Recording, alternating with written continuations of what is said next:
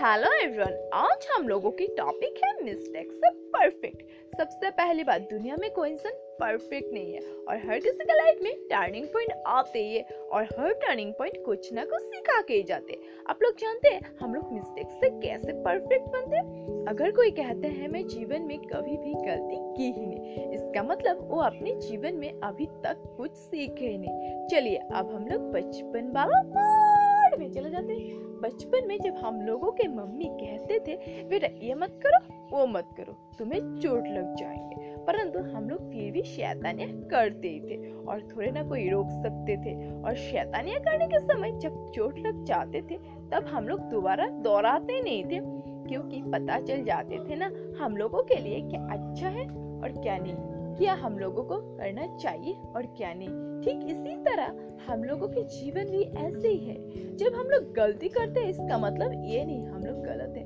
Actually इससे गलतियाँ हम लोगों को सिखाते हैं। मान लीजिए, जीवन में अभी तक गलती की ही नहीं। इसका मतलब जीवन में कभी भी रिस्क लिए ही नहीं।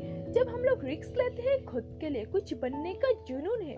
तब हम लोग बहुत गिरते हैं और गिरते गिरते इसकी गलतियाँ हम लोगों को एक दिन मास्टर बनाते और हम लोगों को पता भी नहीं चलते। और अगर रिक्स नहीं लेंगे तो पता कैसे चलेंगे? गलतियों से कैसे परफेक्ट बनते हैं।